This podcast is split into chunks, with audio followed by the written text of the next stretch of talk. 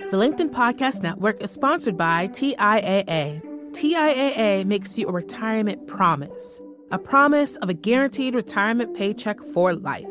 Learn more at T I A A dot org backslash promises pay off. Hello, my friend, and welcome to another episode of Negotiate Anything. Thanks for spending time with us today. It's listeners like you in one hundred eighty-one different countries that have made Negotiate Anything the most popular negotiation and conflict resolution podcast in the world. I'm your host, Kwame Christian. I'm a business lawyer, mediator, professor, and the director of the American Negotiation Institute. Before we get started, I have two quick questions for you. Is negotiation a critical part of what you do? Do you need to resolve conflict and persuade at work? If you answered yes to both of those questions, visit our website to learn more about our negotiation workshops. We've traveled the country working with professionals just like you, and we'd love to have the opportunity to work with you too. Check out the link in the description to learn more. Greg, thanks for joining us today. Oh, it's a pleasure, man. Thanks so much for inviting me. Yeah, it's our pleasure to have you. So how would you get us started by telling us a little bit about yourself and what you do? Sure. So I am the principal and managing attorney of my own firm, the Law Office of Gregory L. Williams. We help people navigate the stress of losing a loved one. Um, that help usually takes the form of navigating people through the estate administration process if they just lost a loved one, you know, helping them, you know, figure out how to wind down their assets, you know, distribute assets, transfer ownership to property, that kind of thing. It also includes helping people plan for the possibility of an unexpected death and wanting to make sure that their family and the other left one, loved ones that they're leaving behind are going to be taken care of. Absolutely. Critical work. Very, very important. Yeah. You know, and I'm assuming based on what we've talked about, there are going to be a few difficult conversations that come up in your world too. Yes, indeed, indeed. And when you when you when you mix, usually when people need a lawyer, it's not celebratory, right? There's usually something that has already gone wrong, or the anticipation that something will go wrong.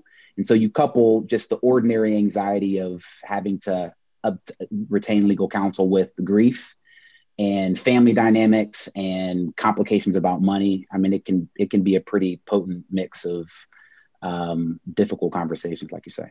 Absolutely. Makes a lot of sense. Well, I'm glad that we have you here to be our guide when it comes to these uh, difficult conversations, because that's something that I've, I've struggled with in the past, how to deliver bad news. And um, when we chatted, we talked about some simple things to keep in mind. And so the, the three things that we're going to focus on today, first, being sympathetic. What does that actually mean? And how do we put it into, into action in these conversations? State, don't suggest, which again is a very important thing when you're talking about framing the issue.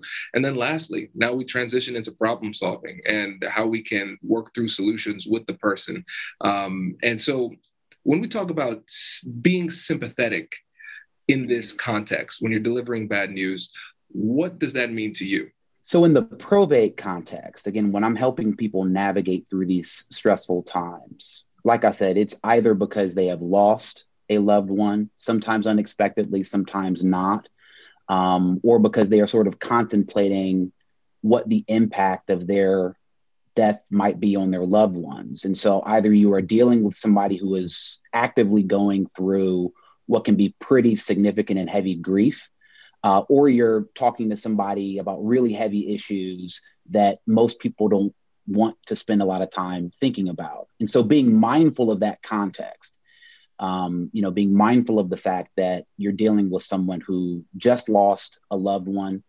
Um, you know, very often they they have no idea where to start, what to do. Again, you couple that with the fact that you have to go to probate court and you've got to get an attorney. Um, you know, people are grieving, they are anxious, depending upon the family dynamics, you know, there may be a lot of anger and hurt there. Um, and just being ever mindful of that context when you're working with somebody, you're dealing with somebody, um, and just being mindful of what they're going through at any particular moment. Um, you know, it really forces you to um, temper or moderate your approach um, to make sure you are meeting their needs where they are. Makes a lot of sense. And yeah, absolutely. I think what we're talking about here is just general awareness. on the show, we always talk about self-awareness and how important that is for your own emotional regulation. But here, what we're talking about is being more aware of the other person, their their state of mind, their emotional status, and those type of things. And what's interesting here is thinking back to what you said, you talked about grief or sometimes anger, those type of things. We might just generalize and say, this person is emotional. But what is the value of understanding the distinction between the emotions that they are experiencing? I think the distinction is understanding where it's coming from, um, and that it's not necessarily a reflection of somebody's character, um, or even a reflection of how they might be feeling, you know, at any particular moment, right? When you say somebody is an um, is emotional, you know, it's easy to mean that or to have it interpreted as a commentary about their character, when really there's there's something that leads to that. There's some underlying explanation or set of circumstances that they're reacting to, um, you know, coupled perhaps with their character, you know, whatever idiosyncrasies they might have, that causes their expression to come out in a certain way. Um, and just sort of dealing with the expression without being mindful of what might be causing that, um, you know, I think will force you to react inappropriately. I mean, if you're dealing with somebody who's emotional and you don't take time to think through why they might be reacting that way, then you might react emotionally back. Um, and I don't think that's being very sympathetic, especially if, if you're in a situation where you're really trying to help somebody navigate through these emotions. Um, you know, there needs to be a guide along that path, uh, and the guide cannot get lost uh, and entangled in the same sort of, you know, uh, landmines, or mired in the same muck that, you know, you're leading somebody out of. You've got to be able to see those, navigate through them in order to help somebody else get to the other side. Absolutely. It, and what's interesting too, because I, I know this as a, as a fellow attorney, a lot of times we get really myopically focused on getting things done. Here's the problem. Here's the solution. This is the law. This is the right answer. You suggested something that's incorrect. Here's the right answer, right? And so really what it sounds like is that we need to take some time up front to address the and empathize with the emotional state of the other side first, before we move on to what we might deem to be more productive dialogue. Yeah. And, and for me, and I'll be honest, this is a lesson that I've learned only after starting my own practice, um, you know, and really being responsible, not just for producing the legal product, but serving the needs of the client. I mean, it, it helped reframe what my actual job is. And I think a lot of attorneys think their job is to draft the brief or to do the legal research or to arrive at the right answer, when in fact, your job is to provide peace of mind to your client. The tools you use to provide that peace of mind might be doing the legal research or drafting the brief, um, but that's not really the end game. The end game is peace of mind.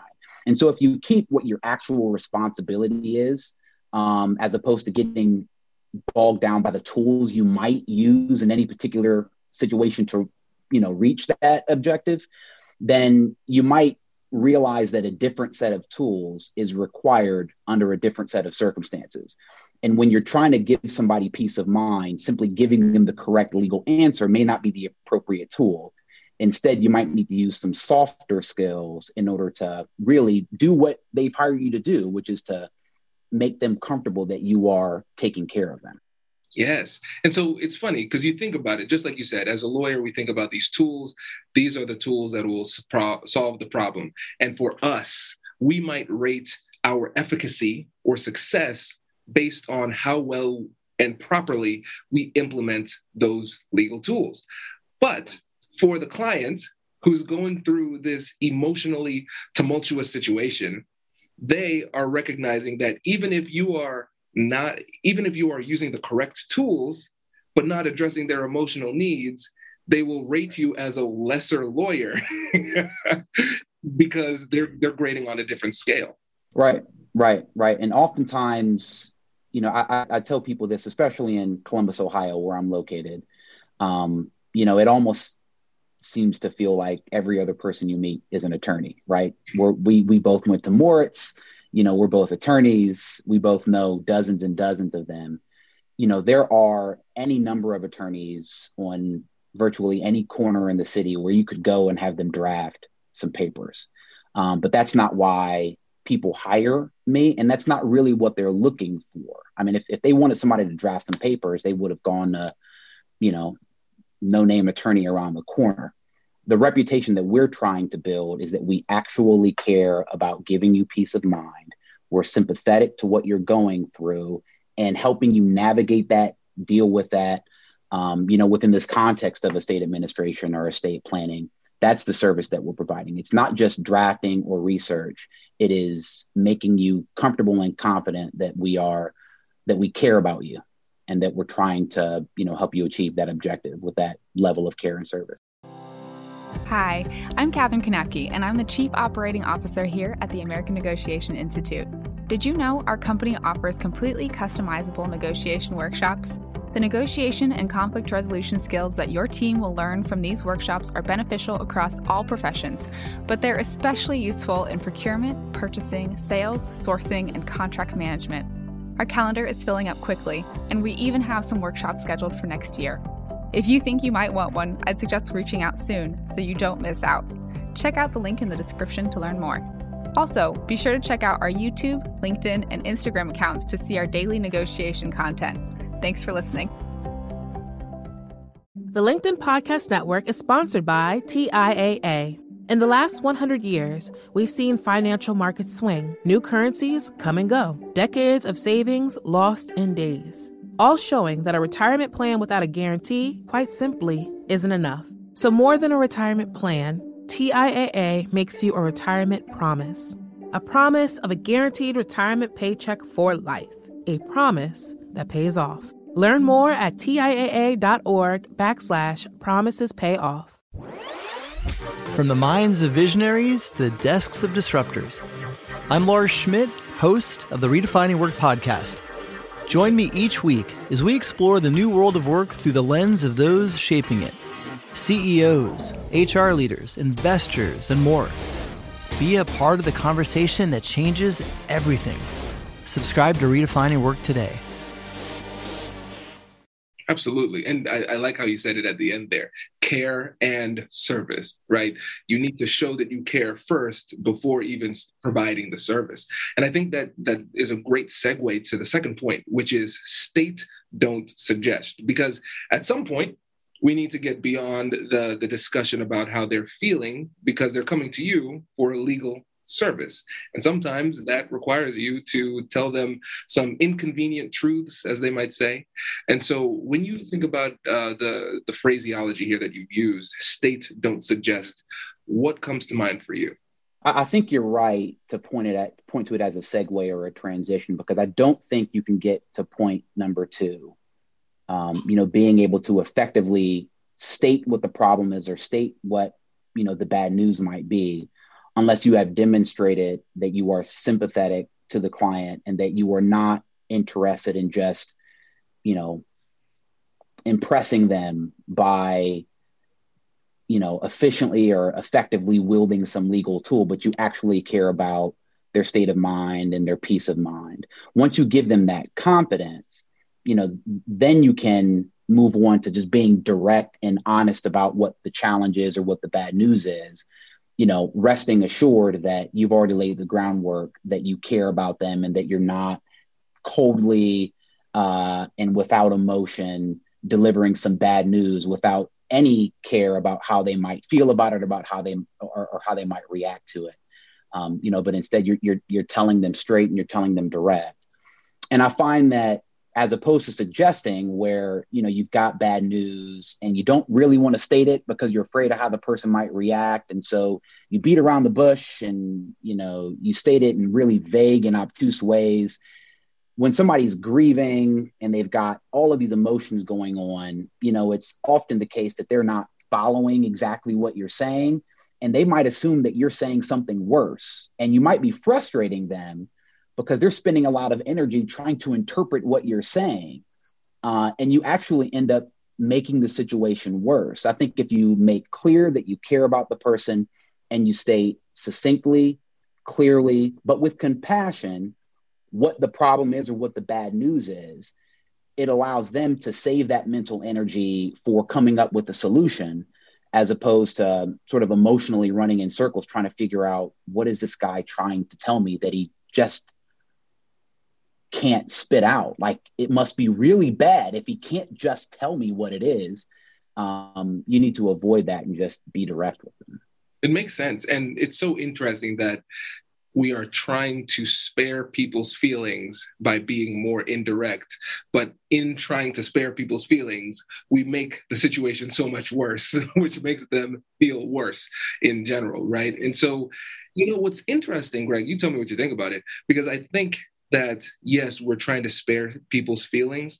And at the same time, for some people, it could be their own fear that they're that's holding them back from being direct in that situation. So yes, they're trying to spare other people's feelings, but at the same time, they're choosing this because of their own feelings as well, their own discomfort with the situation.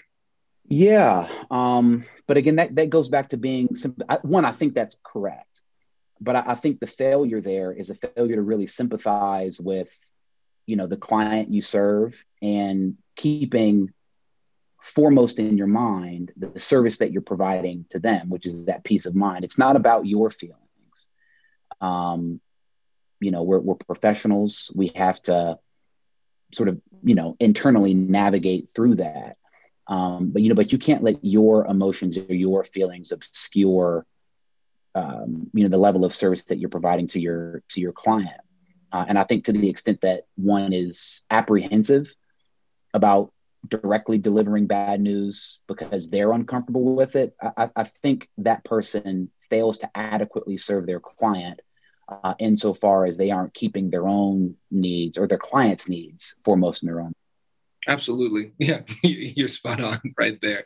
And when it comes to stating these things directly, now let's take it to the next level, because oftentimes you state it directly, they understand, and then you can move on. Sometimes you state it directly, and then they don't respond favorably to that. And so what's interesting is that you say, okay, I listened to that podcast with Greg. He told me to state it directly. I'm going to do it one time. And then they push back and they said, oh, no, now I'm going to be indirect again. And so can you speak to how you respond if the first time stating it directly doesn't work the way that you would have liked? I think some of it comes down to, like I said, soft skills. Um, you know, these are skills that I've learned from experience, again, really since starting my own practice and being ever sensitive to the needs of the client.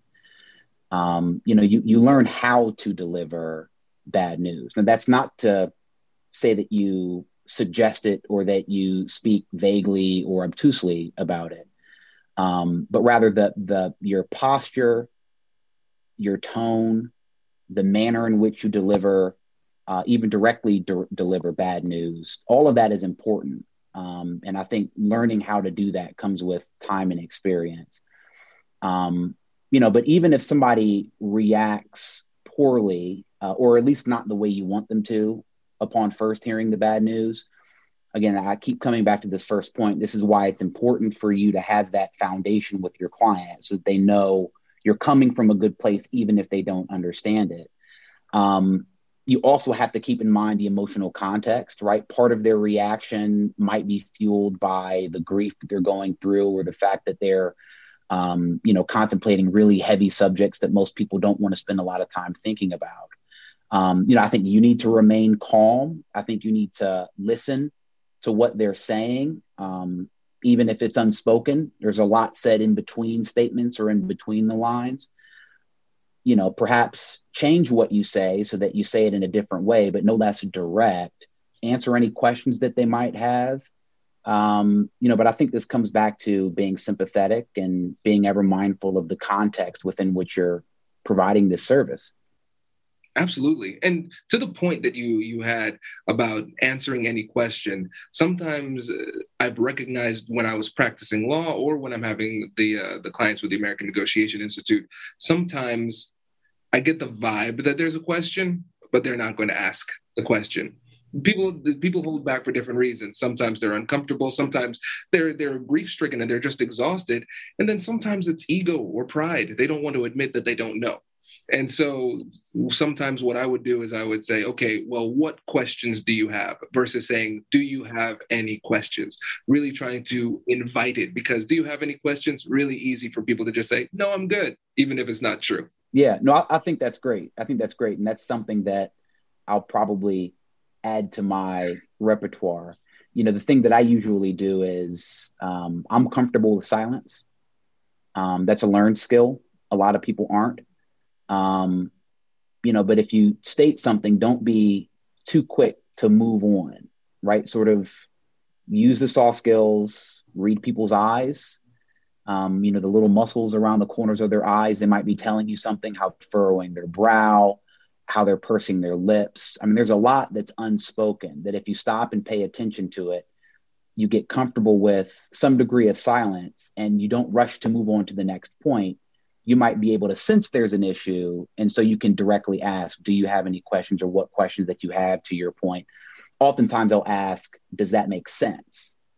Um, and that sort of gives the client the opportunity to repeat to me what I said to them, or it it it, it gives them the opportunity to sort of reverse it and say, no, you, you didn't say this the right way. So if they have a question, if I say, does that make sense? You know, instead of asking the question, you know, they can sort of suggest that there was something uh, incorrect about how I phrased it, um, which may make them a bit more comfortable uh, to get the clarity that they need. Does that does that make sense? Absolutely. Absolutely. And again, perfect time to segue, because once you get that clarity, We've, we've taken the time to, to work through the emotional challenges that they might be experiencing with sympathetic, being sympathetic. Then we took the time to clearly articulate what the challenges are, what the situation is, by stating versus suggesting. And now we've earned our way to problem solving. And so when it comes to problem solving in your field, I, I think from the outside looking in, people might say, well, wills, trusts, and estates, very straightforward. Probate administration, very straightforward. The rules are what they are. But one of the things that you talked about when we were preparing for this is that in problem solving, you need to be a little bit more creative and more open to alternatives. And so what does that look like in your world? Yeah, so that's a great question. Uh, and a lot of it happens informally outside of the estate administration process. It it really is akin to mediation or a negotiation, helping people arrive at alternative solutions uh, and avoiding any conflict at court um, or a straight um, sort of recitation or following of the statute of descent and distribution or something like that, because it it might not work out equitably in everybody's favor. And so, you know, being creative is acknowledging, you know, you, the the best alternative to the negotiated uh, agreement, right? Which is, you know, this is what we would like to happen, but really the fallback is this statute, and this is what's going to happen if we don't do anything. Um, you know, and helping people think through, is that really the outcome that you want? And is there a way that perhaps we can compromise or discuss, um, you know, some alternative to that? Um, that you could agree to informally outside of that process that feels a bit more equitable to everybody. Um, and, and, and so, you know, a lot of it is, you know, again, you, you've got to follow the paperwork, you've got to follow, follow this, the statute, um, you know, but there can be an agreement among family members that this is how we're going to handle it. And as long as everybody is content and you arrive at, you know, that negotiated settlement, as it were, you know, the court is very unlikely to intervene and break that up. Yeah, it makes sense. And the thing is, too, like you said, we want to get that agreement up front so the court doesn't step in after the fact. And that demonstrates the difference between just practicing law, doing the law, using those tools, and making sure that you're you're managing the people side. And so, again, I'm assuming, with think about a law student coming through, they probably are not talking about, yeah, wills, trust estates, um, doing probate work, I need to have st- solid people skills, right? But here you're demonstrating it, it's so critical. And again, getting to the conflict management side, because we have the client management side, managing expectations and everything like that. But you have to recognize that even though you might have one person technically who is the client or leading the conversation, you still have to mediate between different factions within the family. And so tell us a little bit more about your approach there when it comes to getting people on the same page, even though they're all going through this emotionally challenging time. Yeah, I mean, so it's it's really, again, I'm I'm coming back to those first two points, being sympathetic um, and understanding that being sympathetic is, is just, it's not an umbrella or a blanket thing, right? I mean, you might assume that everybody has the same reaction or is feeling the same way. Um, you know, in re- in response to the loss of a loved one. But that loved one's relationship with each member of the family, for example, is different. And so everybody's feeling a little different. And so, you know, part of being sympathetic is not just recognizing, hey, there was death, uh, you know, these folks are grieving. It's trying to understand how each particular person is grieving based on the relationship that they had with the decedent. So it's, it's, um, it's being individually sympathetic. Um, you know, helping them navigate that is is about stating things directly, um, you know, about not being caught up in your own emotions. Um, you know, somebody has to be objective. Again, somebody has to be the guide to navigate these people through. Um, and it's all it's a lot, it's a lot like acting like a mediator, um, you know, hearing what people say, trying as best you can to understand what they mean. Um, you know, reinterpreting that or reiterating that to, you know, the other party or another member of the family. Again, all honestly, all directly. But, you know, when people are emotional like that, sometimes they don't have the ability um, to clearly communicate. They say something, but they say it in a certain way that may offend somebody. Somebody has to hear what they mean, interpret it, and help navigate these people to the best negotiated settlement that feels the most equitable for everybody. Yeah, it makes sense. And, and the part that I liked the most there was that you were talking about how you need to treat the individual um, with that same sympathy that you described earlier. And so different people, we can make assumptions. Oh, it's a death. Everybody's sad. Everybody's grieving. Yes-ish. But there can be a multitude of, of emotions, right? So maybe everybody is feeling some level of grief, but it varies depending on the person. The person who's the uh, who might be the the responsible child who everything falls on might be annoyed that they have to do this.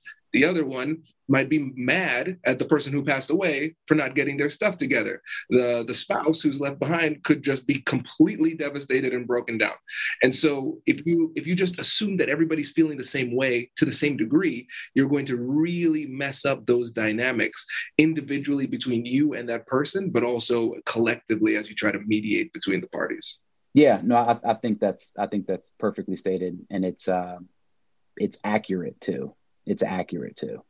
Um, and so, you know, one thing that, that, that I do is, you know, some, somebody has to sort of absorb those feelings, right? The mediator to a degree has to be able to, you know, absorb, absorb, redirect, sort of, you know, reframe, make it useful. Um, you know, so you, you can't be emotional. You have to be willing to deal with people in that emotional state. You've got to, you know, you, you've got to, You've got to, again, be sympathetic. You've got to be open. You've got to be um, able to withstand it uh, and, and make it into something possible, because all of those things are happening. Everybody's feeling a little different. And, you know, somebody has to make sense of all of it. Yeah, makes sense, man.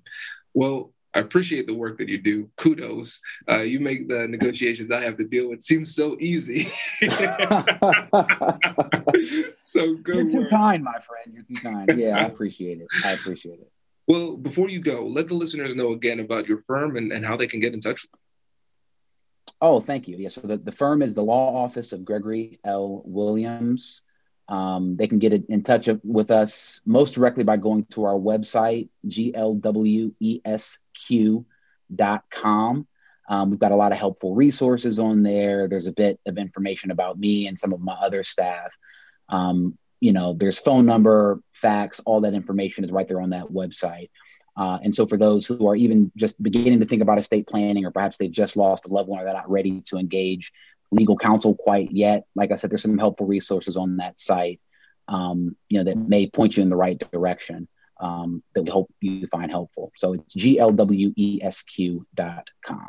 Fantastic. And everybody, we will have links in the description of this podcast. Greg, thank you, my friend, for coming and sharing your wisdom. My pleasure. Congratulations, you've just joined an elite club. By listening to a full episode, you're now officially on the Negotiate Anything team. So welcome aboard. What most team members do is they subscribe to the podcast because that allows them to automatically get the latest episodes of the show. The best things in life lie on the other side of difficult conversations. Keep learning, keep practicing, and keep getting better. Your relationships will improve, your career will soar, and you'll have the confidence you need to get Get the most out of these crucial conversations. Again, thank you for joining the team. We're excited to have you, and I will see you in the next episode. I'll catch you later.